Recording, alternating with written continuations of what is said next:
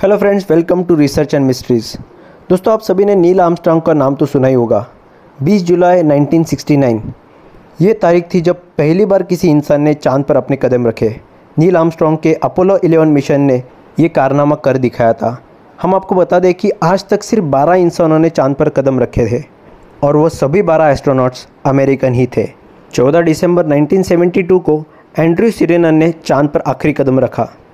1969 से लेकर 1972 तक 12 लोग चाँद पे गए। लेकिन ऐसी क्या बात है जो 48 सालों में एक भी इंसान चाँद पे नहीं? आखिर ऐसा क्यों कि अब स्पेस साइंटिस्ट को चाँद पे जाने से डर लगता है या उनका इंटरेस्ट ही ख़त्म हो गया है? या फिर नासा को वहाँ पे ऐसा कुछ दिखा कि जिससे वो डर गया है? जानने के लिए इस वीडियो को पूरा देखें।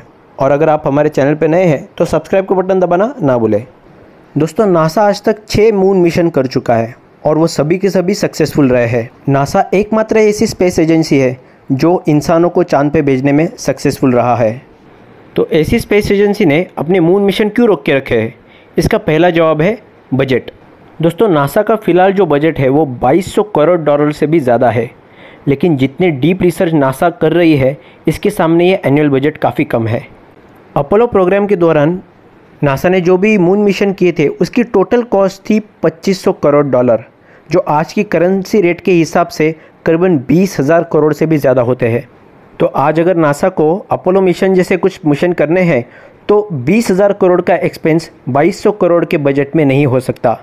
1960 से 1973 के बीच नासा का बजट अमेरिका की इकोनॉमी का 4 परसेंट था, लेकिन आज ये सिर्फ़ 0.5 परसेंट है। हाल ही में अमेरिका के राष्ट्रपति डोनाल्ड ट्रंप ने भी ये कहा था कि अमेरिका 2024 तक फिर एक बार चाँद पे जाएगा। इसलिए उन्होंने नासा के बजट में 100 करोड़ डॉलर बढ़ाने की भी बात कही थी। लेकिन ये आज तक हो नहीं पाया है। नासा के बाद अमेरिका के कुछ प्राइवेट रिसर्च ऑर्गेनाइजेशन जैसे स्पेसएक्स और यूएसएसएफ भी इंसानों को चाँद पर भेजने की टेक्नोलॉजी पर काम कर रहे हैं। उनके बाद रशिया ने भी कई बार कोशिश की कि वो ह्यूमंस को चाँद पे पहुँचा सके। लेकिन वो कभी भी कामयाब नहीं हो पाए। इसके बाद यूरोपियन स्पेस एजेंसी ने भी काफ़ी कोशिशें की। हाल ही में आई रिपोर्ट के अनुसार ये एजेंसी 2030 तक चाँद पर एक छोटी सी बस्ती बसाना चाहती है, लेकिन इसमें भी चाँद पर जाने के लिए इंसानों को करीबन 10 साल लग सकते हैं। तो दोस्तों, क्या यूएस के बाद कोई भी ऐसी कंट्री नहीं है जो अपने ह्यूमंस को चाँद पे पहुँचा सके? तो दोस्तों, चाइना इस लिस्ट में दूसरे नंबर पे आ सकता है। कुछ ही सालों पहले चाइना ने उनके स्पेसक्राफ्ट चैन ई वन को चाँद पे सक्सेसफुली लैंड किया था। इसके बाद वो करीबन तीन सक्सेसफुल मून मिशन कर चुके हैं। चीन के पास एडवांस टेक्नोलॉजी है और उनकी इकोनॉमी भी ऐसे स्पेस मिशन करने के लिए स्टेबल है। इंडिया भी चाँद की तरफ़ अपने कदमों को बढ़ा रही है, लेकिन हम इतने एडवांस नहीं है कि चाँद पर इंसानों को भेज सके।